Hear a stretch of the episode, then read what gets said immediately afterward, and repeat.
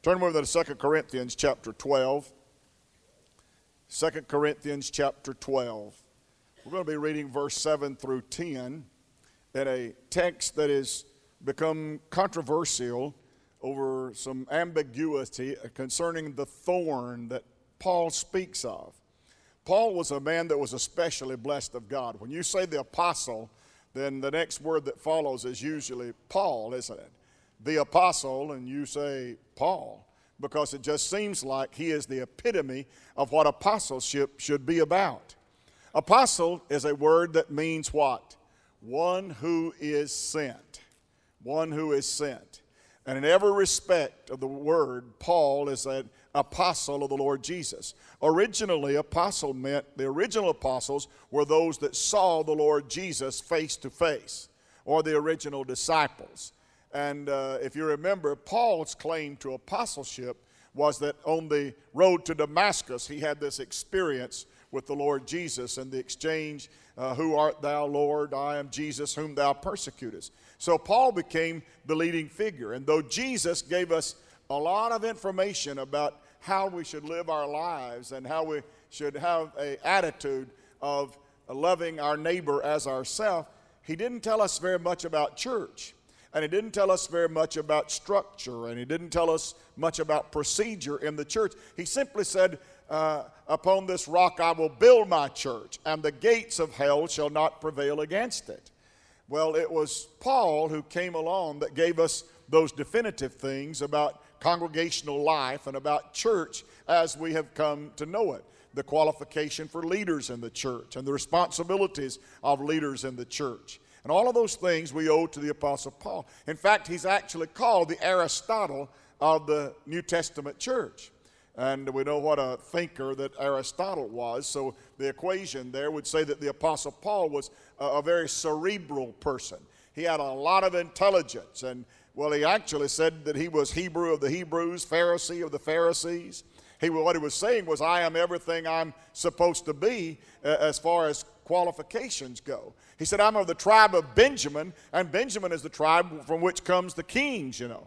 So there, there's all kinds of uh, ambiguity about Paul's thorn in the flesh. Listen to what he says in 2 Corinthians chapter 12. And lest I should be exalted above measure through the abundance of these revelations, there was given to me a thorn in the flesh. And then, in my opinion, he identifies the thorn, the messenger of Satan to buffet me, lest I should be exalted above measure.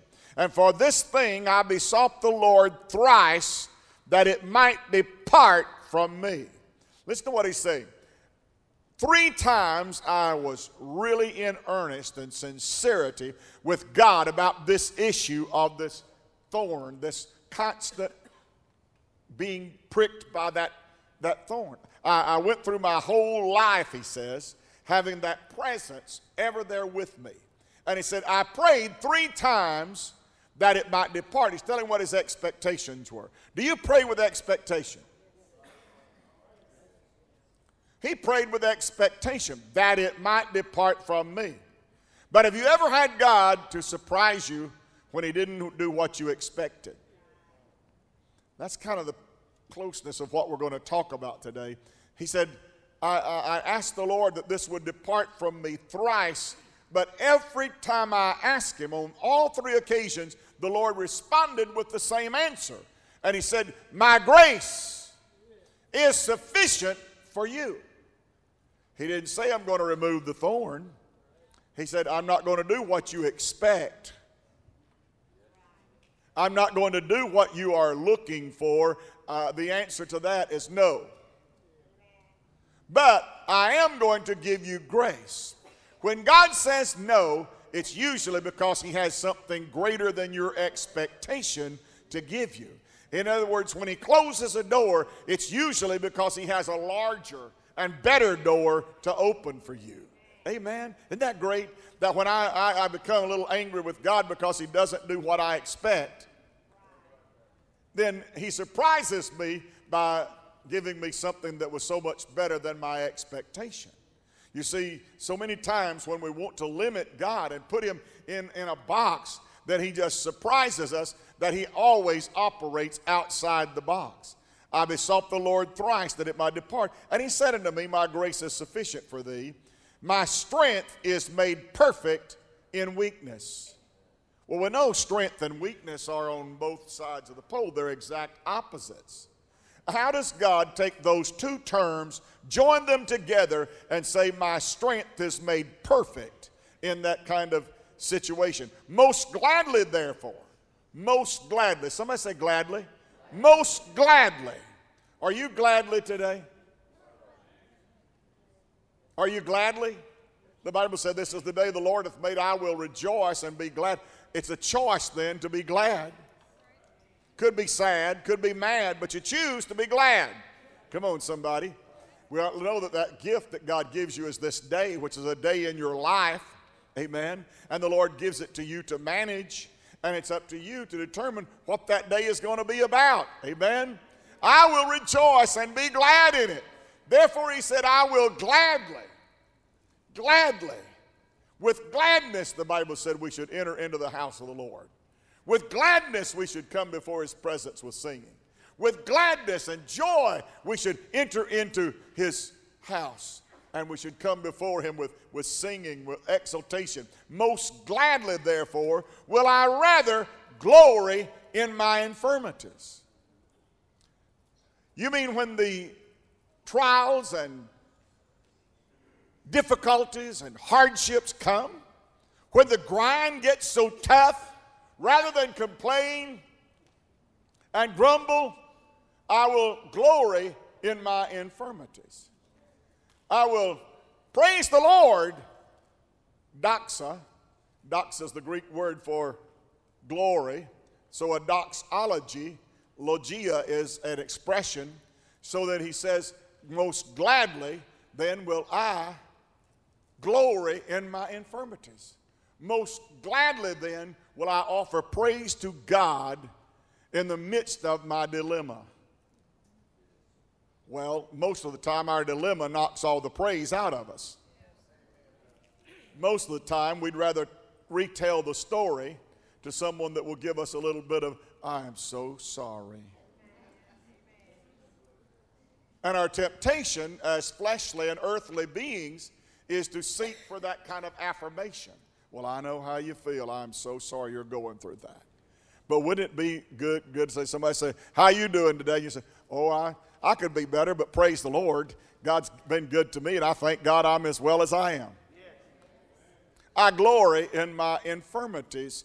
And there's a reason why he said, I glory. Most gladly will I rather glory in my infirmity, that the power of Christ might rest upon me. Could it be that the reason why you have no more power is because you don't gladly glory in infirmities? If the power of Christ is given to me in a proportion as to my glorying and rejoicing in Christ, then possibly, possibly the lack of glorying in Christ in infirmity has resulted in little or no power. Do you want to pray with power? Do you want to worship with power? Do you want to serve with power? Do you want to witness and testify with power? Oh, everything we do, we want it to be with strength and power, don't we? So the power comes, he said, that the power of Christ may rest upon me. Therefore, I take pleasure. Somebody say pleasure. I take pleasure. Fourth of July pleasure. I take pleasure in infirmities. Infirmities there is translated weaknesses, physical weakness, financial weakness, domestic weakness, relational weakness.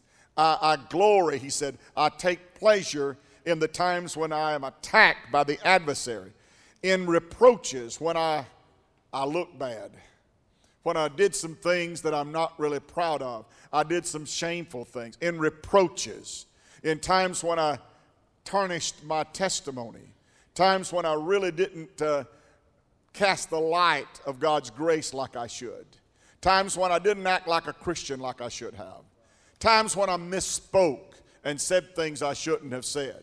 Come on, somebody. In reproaches. In reproaches. In necessities.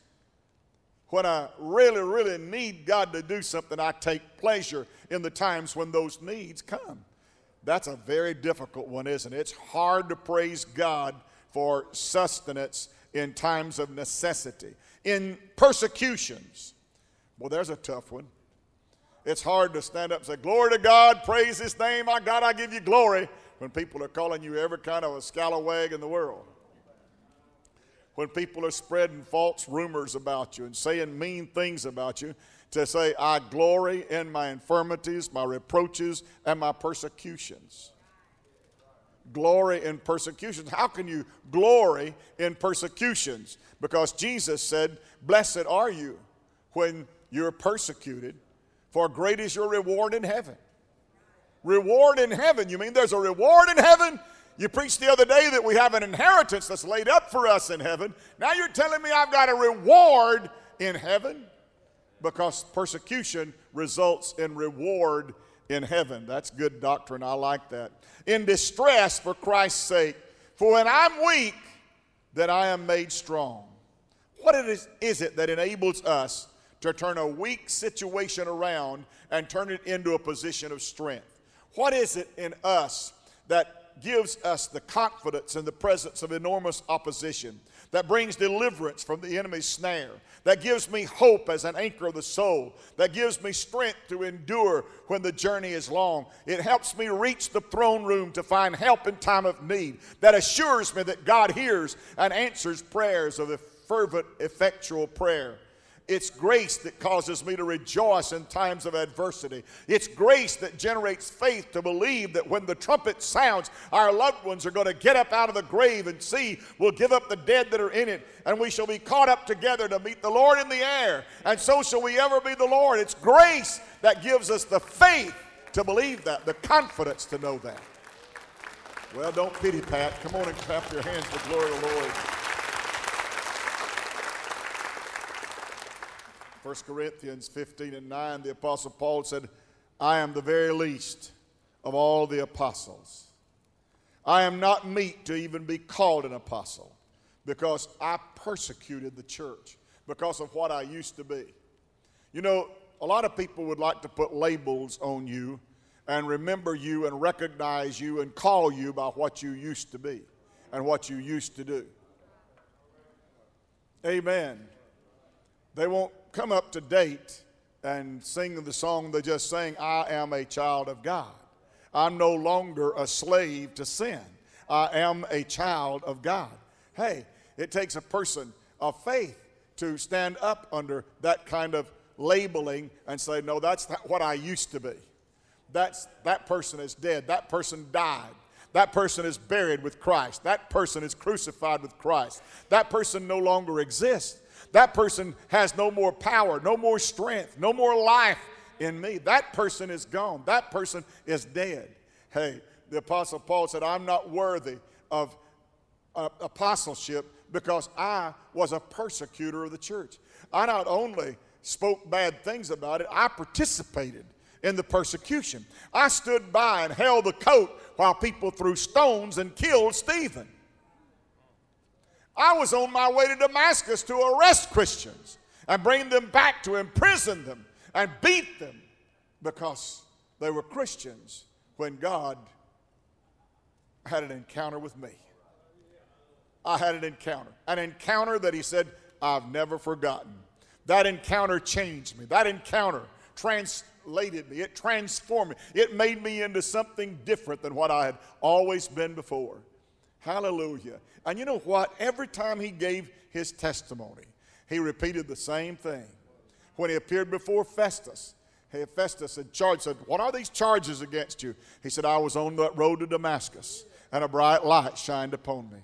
He went before Felix and Drusilla, and they said, Explain these charges uh, that have been brought here against you for stirring up the whole city by casting a spirit out of a girl. He said, I was on my way to Damascus had a bright light shine down upon me.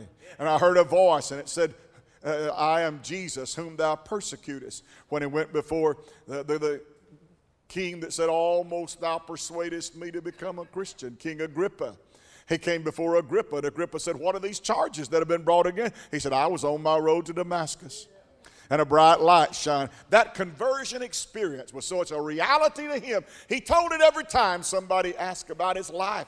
He said, Let me tell you how the Lord changed me. The greatest thing you've got is your testimony. The Bible said a good name is rather to be chosen than great riches. The testimony that you own, the testimony that you possess. Don't ever tarnish that testimony. And don't ever stain and taint that good name that you have as a Christian. Don't let words of yours ever, ever cause pain and distress. Don't let actions of yours ever be inconsistent with what Jesus told us to do. Amen? Why? So that you'll have a testimony. A test is so you'll have a testimony. A testimony means that you have, have a, a, a reputation. It means you've established yourself as a person of faith. You've established yourself as a person of grace. Boy, that's great. I love that. Paul said, I'm the very least. And from that, that very name is synonymous with Christian action and Christian behavior. I am the least. He felt so unworthy of that title. We need to connect these things that God connects and separate things that God separates. God connects praise with difficulty. When Paul and Silas were in jail in Philippi, the Bible said at midnight they sang praises unto God. The 10th verse of that same chapter says this But, did you know but is one of the biggest words in the Bible? What do you mean, Pastor? There's only three letters in that word. Yes, but it's one of the biggest words in the Bible. Because when God butts in, when God puts but in the equation, it cancels out what was said before. But, hallelujah, the grace of God, but by the grace of God, I am not worthy to be an apostle. I'm not worthy to have any part in leadership in the church, he says.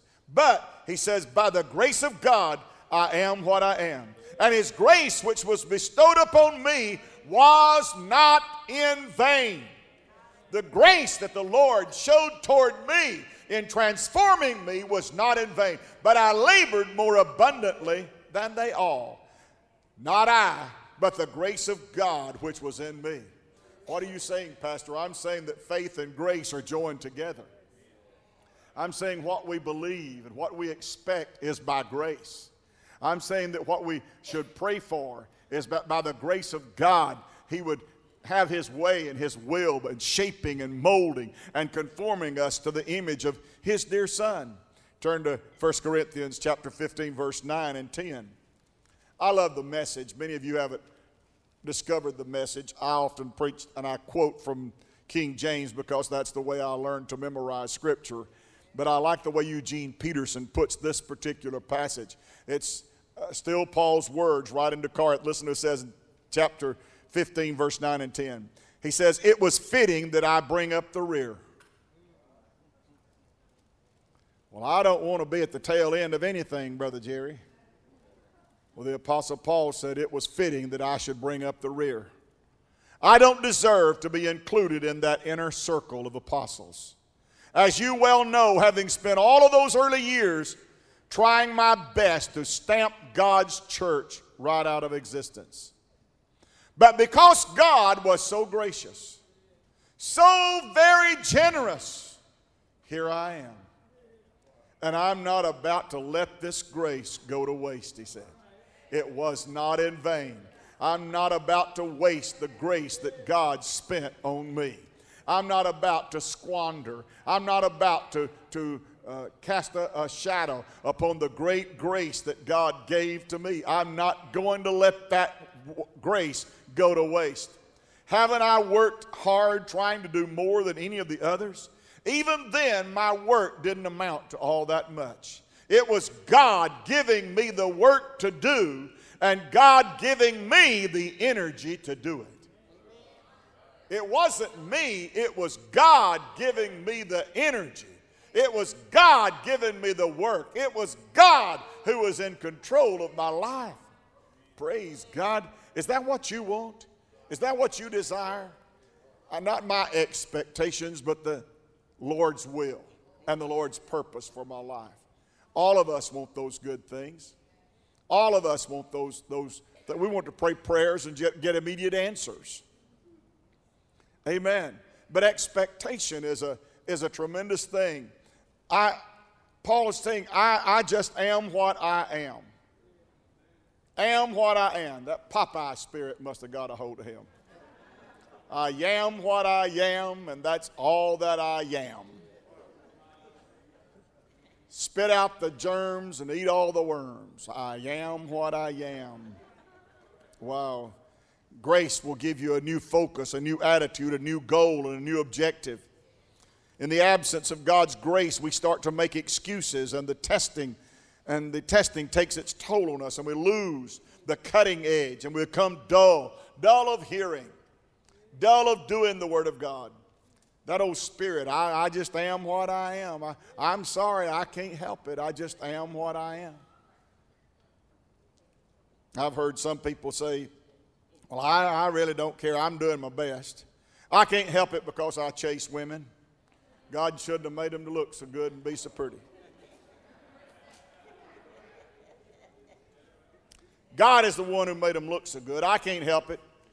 I have to drink to cope. I can't help it if I have to snort and take pills and shoot up and deal to deal with life. It's God's fault. He shouldn't have made me like this. You see, without grace, life just beats you to death in all of its spheres of existence.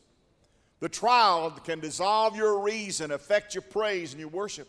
You can be so deceived that alternative means of relating to God apart from His Word become an option for you.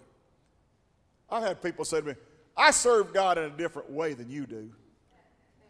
I said, Well, how do you serve? Well, I just see this big football team, and God is my quarterback. Brother, talk about a separation from the Word of God.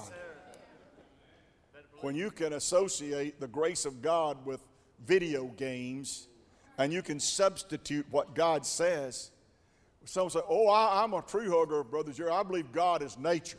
When I get out there in nature, brother, I just look around, I just feel God. When I go to the beach, I just stand there and I just feel God. I don't need to go to church. I, my, my best place is on the beach might say, I have a beach ministry. I just get my spiritual met, needs met just being out in the wide open spaces where my mind can get peace. Turn to Matthew chapter 11, verse 2 through 9.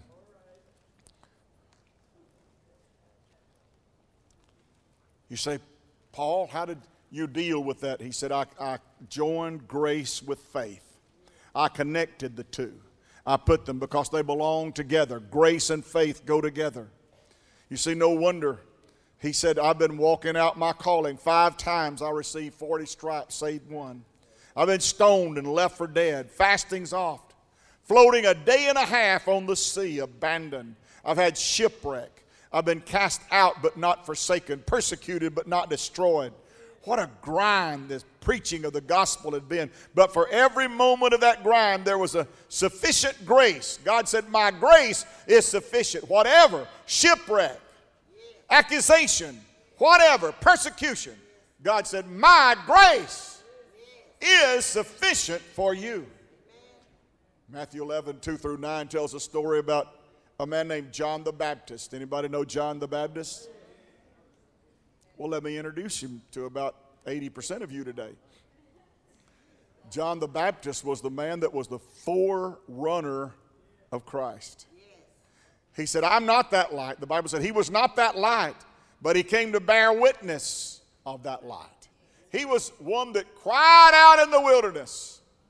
He was one that preached the acceptable year. He was the one that preached the kingdom of God is at hand. Repent, for the kingdom of God is at hand. When John chapter 2, Matthew 11. When John was in prison. What? John was in prison and he heard about the deeds of the Messiah and he sent his disciples to Jesus to ask him, Are you the one who is to come or should we expect someone else? Jesus replied, Go back and report to John what you hear and what you see. The blind receive sight, the lame walk, Those who have leprosy are cleansed. The deaf ear, they hear. The dead are raised. The good news is proclaimed to the poor. Blessed is anyone who does not stumble on account of me. And John's disciples were leaving. Jesus began to speak to the crowd about John. Why did you come out here in the wilderness to see a, a reed swayed by the wind? This guy's not a, not, a, not a swayer of reeds. In fact, if he had a Twitter account, he'd probably get uh, written up. I'd say they'd censor because he just flat footed told you exactly how it is. But the most thing he'd get quick kicked off of Twitter for is calling names. Don't act like you don't tweet. Bunch of you Twitters sitting around here. You know what he tweeted out? Oh, you generation of snakes. You bunch of vipers. Who warned you to flee from the wrath to come? That'll get you kicked off of Twitter. Post that one on Facebook and see if you don't get a little note. Don't do that. hey, John the Baptist wouldn't really fit in miniature. I, would like to see his uh, resume that an overseer would present to a church for being pastor. Brother, John the Baptist was tough. Buddy, talk about, I remember my first revival. It was at Guntersville Church of God. W.W. Parker was the pastor there. You know what his nickname was? Mule Skinner. Boy, it was tough. He'd preach, he'd say, I felt a little kickback on that, I'll just kick it back at you. Said, You didn't like that, you just kiss old number 10 right there. Rough. I remember how he introduced me, Lisa, that first night. I was 18 years old. He got up and he said, This boy that's coming to preach for us tonight, I know this boy. I know his mama. I know his daddy. His mama's a wholeness woman. His daddy's a wholeness preacher. He's going to take your hide and he's going to nail it up here on Grant Mountain. And he's going to stretch your hide down here in this valley and he's going to tan your hide.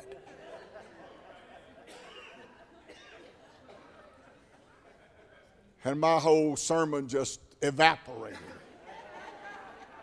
Lord, have mercy. I'm going to have to get up here and do something to make these folks not be mad at me. John the Baptist was a W.W. Parker. Yeah, brother, he just was so abrupt and was so firm in what he, he believed. Jesus said, Well, you expect him to come out here and find a reed blowing around? You didn't find it in him, did you? Well, I want to tell you how John came into existence. He's part of the Christmas story, you know. When Mary got that visit from the angel, and said, Blessed art thou among women, highly favored. You're going to have a baby born of the Holy Ghost. You're not going to know a man, but the Holy Spirit will move upon you, and you will conceive and bear a child. And that child shall be the Savior. He'll be the Messiah. He's the one that Israel looks for. He is the one that's going to bring promise and blessing and deliverance and healing for Israel. He is the one the prophets have spoken of. And the Bible said immediately when she got through er, with the angel, and the angel told her so many marvelous things. How can this be? She said, and the angel explained it. Immediately when the angel left, she got everything together and she took off over to her cousin's house. What was her name? Elizabeth. You do good in Bible trivia, wouldn't you? Elizabeth. What was her husband's name? I heard one. One out of 250 or 300 got it. Zacharias. And the angel, when he told Zacharias, he kind of said, I'm telling you, we're pretty old. I, I don't much think that's going to happen. And the angel said, Well, you just shut your mouth. You won't say another word until after that baby's born. We don't need anybody talking any kind of mess. Come on, somebody. We don't need any of that negative stuff. We don't want to kill it before it ever gets started. And the Bible said when Mary walked in, Elizabeth had been visited by that, that angel. She'd been, she was, had, had that baby, and she was several months expecting. Somebody say expecting. So Mary, who had been told she needed to start expecting, when you get expecting, visiting, expecting, then you're usually going to get something good to happen. And when Mary walked in, the Bible said the baby leapt in the womb of Elizabeth, and she was filled with the Spirit. When the baby that was in Mary caused the baby that was in Elizabeth to jump. Glory to God. I'm telling you, you need to have Christ in you. You need to have Jesus in you because the Jesus in you will cause the Jesus in somebody else to jump and leap for joy. That's why you need to be careful who you sit by when you come to church. You need to sit by somebody that's expecting. In fact, you probably ought to do your little uh, interview when you walk in and say, Hey, I- I'm thinking about sitting here. Are you expecting? Because I'm expecting. And if you're expecting, there's something that causes excitement when two expecting folks get together. Hey, if you see somebody sitting around doing Candy Crush during church, move. You see somebody texting and going on in church, get up and leave. You need to go somewhere where they're focused. Go sit down with somebody that's listening. Go get with somebody that's paying attention, somebody that's expecting God to do something. Because if you'll join yourself to an expecting person, hallelujah, something expecting will happen in you. It is all by grace that it might be by faith.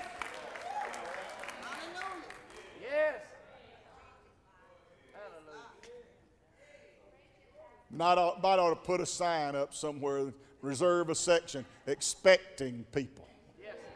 If you're expecting, I guarantee you we'd have a bunch of maternity folks sitting all in that place. Expecting. If you're expecting, sit here.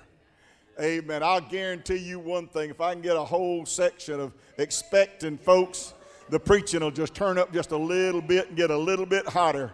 Amen. Because expecting people are easy to preach to. Expecting people are, are focused. Expecting people are, are anxious about what God is about to do. When John was in prison, he sent over his disciples and said, Go talk to Jesus and, and, and see what, it, in fact, ask him if he really is the one. Or should we look for another? Well, my Lord, you know, prison will make you do stuff. Prison will make you say dumb things. Prison will make you act dumb. And here this guy, he is a baby, leaping. But now he's grown. And now he's got a call of God on his life, and he's preaching the gospel. Glory to God. And great things are happening. People are coming and repenting because he preached repentance. You know what he preached about? Repent ye. Repent. Get right with God. Now, I want to tell you that probably won't be popular preaching in this culture we're living in right now. To tell people what they're doing is wrong and you need to repent. To tell people that sin is wrong and you'll go to hell for it and you need to get right with God. That won't make you very popular right now, but it is true. But that's what he preached. Repent ye, for the kingdom of heaven is at hand. Here's what he said I indeed baptize you with water, but one is coming after me, the likes of whose shoes I am not worthy to bear. He will baptize you with the Holy Ghost and with fire. Glory. And then he said, whose fan is in his hand. The, the original Greek means the winning, winnowing fork. it's a, a tool like a pitchfork where you winnow hay and roll it up into rolls. A winnowing, a winnowing fork, whose winnowing fork is in his hand. And he will thoroughly purge his floor. And the wheat he will gather into the garner, but the chaff he will burn with unquenchable fire. Woo. Now, if I got an evangelist to come, and the first night he got up, he said, Oh, you vipers and snakes, who hath warned you to flee the wrath to come? All your wrongdoing, you're going straight to hell for that. God's going to get you for that kind of carrying on, that way of acting. Uh, God don't put up with that. God will separate the wheat from the chaff. God will have a judgment one day. There's going to be a judgment day. God's going to take care of all of this. What he was saying was go up there, disciples of mine, and check out this preaching that Jesus is doing and see if he's preaching what I'm preaching. I'm expecting he will be preaching like I preach. Ooh. Grace and faith. Faith means that a negative circumstance can still hold potential for developing good, positive things in your life. It means that I can walk into something dark and light it up because of my faith. Faith is an expectation to know that even if the sequence of events in my life don't make sense, God, who is inside of me, is outside of time. And He knows the beginning and He knows the ending. So I must trust Him to lead in paths of righteousness because He knows the ending from the beginning. In other words, before the movie ever starts, He's already shot the closing scene Oh, that's good. You ought to shout it at that. I, you've been around church long enough to know when you shout at certain stuff. That's good. He knows the closing scene before it's ever been shot. He knows your future before you ever live through it. He inhabits eternity, all of my tomorrows. He knows all of my future. He holds everything in the palm of his hand. He's in charge of it all. And he can make grace occur where you wouldn't expect. Faith allows me to know that I'll live to see the goodness of the Lord in the land of the living. That goodness and mercy will follow me all the days of my life, and I'll dwell in the house of the Lord forever. This is the day the Lord has made, and my constant companion this day are goodness on my right hand and mercy on my left hand. My bodyguards are goodness and mercy.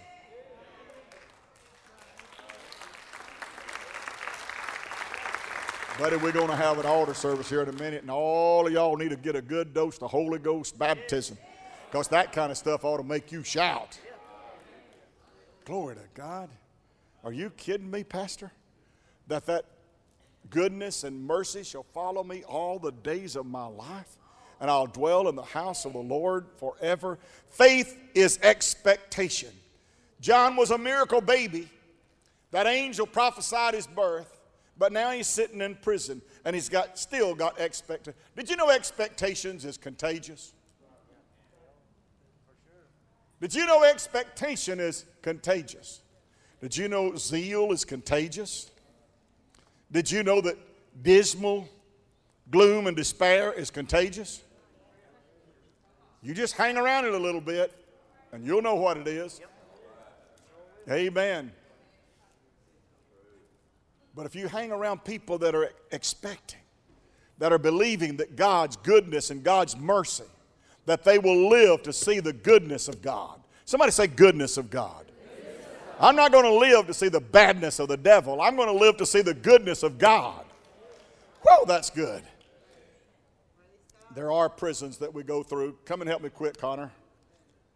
Matthew said, Go back and tell John what you hear and what you see.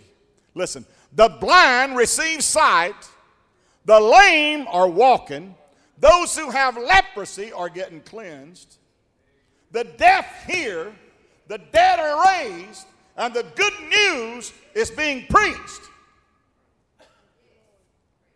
Hallelujah.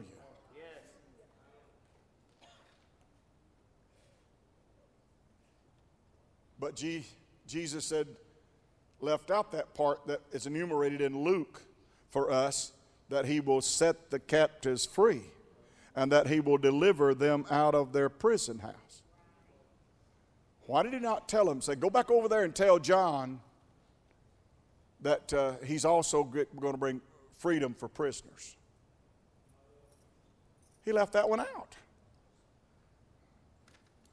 Well, I really need him to tell me about freedom from prison because that's where I'm at. I don't need to hear about deaf people. I don't need to hear about people that can't talk. I don't need to hear about leprosy. I'm not a leper. You'd be surprised at the people that walk out that door every day. Well, I sure enjoyed his message, but I didn't know if that apply to me. It was good, it's true what he said, but I don't know how that applies to me. So John said, Go up there and see if he's preaching what I'm preaching. And Jesus said, You go back and tell him. The good news is being proclaimed. Deaf are hearing, dead are raised, lepers cleansed, lame leaping. Go back and tell him that people are being healed, that God is doing great things, and the winnowing fork was not a part of it. The fire, the, the, the burning, the other, other words, in other words, it just wasn't what he expected. Wasn't what he expected. Really, God doesn't want to meet your expectations because he wants to exceed them. The reason he doesn't want to reward my faith is that he wants to raise the level of my expectation. His purpose is so much more important than my preference. Romans 4:16 Therefore it is of faith that it might be by grace put grace and faith together. By faith, Moses chose to accept God's grace to become a great leader. Hallelujah. By faith, David chose to believe and receive God's grace to kill a giant. By faith, Esther decided to trust God and saw grace for a nation. By faith, Noah found grace in the eyes of the Lord. Daniel experienced grace to shut the mouths of lions. Samson found grace to recover and destroy the enemy. Paul and Silas found grace to sing praise at midnight. Peter found grace to walk on water to the Lord Jesus. And because those people found grace, you can find grace. Hebrews 11 says, And what shall I more say? For the time would fail me to tell of Gideon, and of Barak, and of Samson, and of Jephthah, of David, Samuel, the prophets, who through faith subdued kingdoms, wrought righteousness, and obtained promises, and stopped the mouths of lions, quenched the violence of fire, escaped the edge of the sword, out of weakness were made strong and waxed valiant in flight, turned to flight the armies of aliens. Knock, knock. Oh, come on. I know it's 4th of July. Knock, knock. UPS. Unbelievers Propaganda Service. Got some packages for you. Well, what are they? Well, there's one here says anger. Here's another one that says enmity. Here's one that says strife. Here's another package says greed. Here's another one got hatred. One says jealousy. One says envying. Hey, I don't want any package you got. Just return it to sender and mark delivery refused.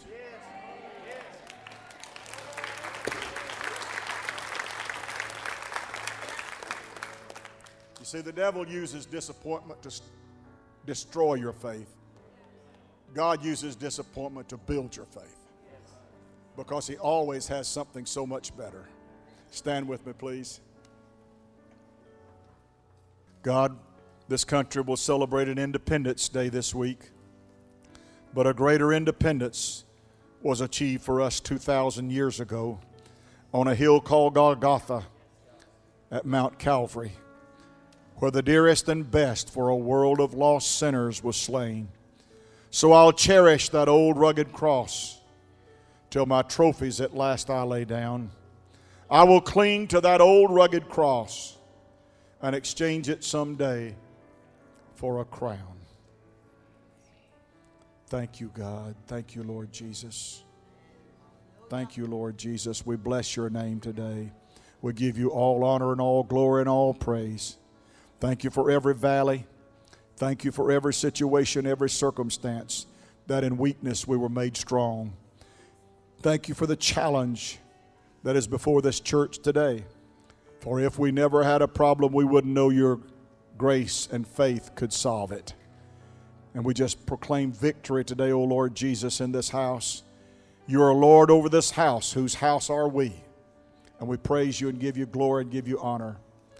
God, we dismiss from this place in your name, and I ask you that you would receive glory, O Lord, this day and days that will follow from the word of the Lord was spoken to us today. Through Jesus Christ, the master of the art of living and our Savior. Amen and amen. God bless you and God go with you is our prayer. I hope you have a great week of the 4th. Amen. While you're celebrating, be careful because we love you. Amen.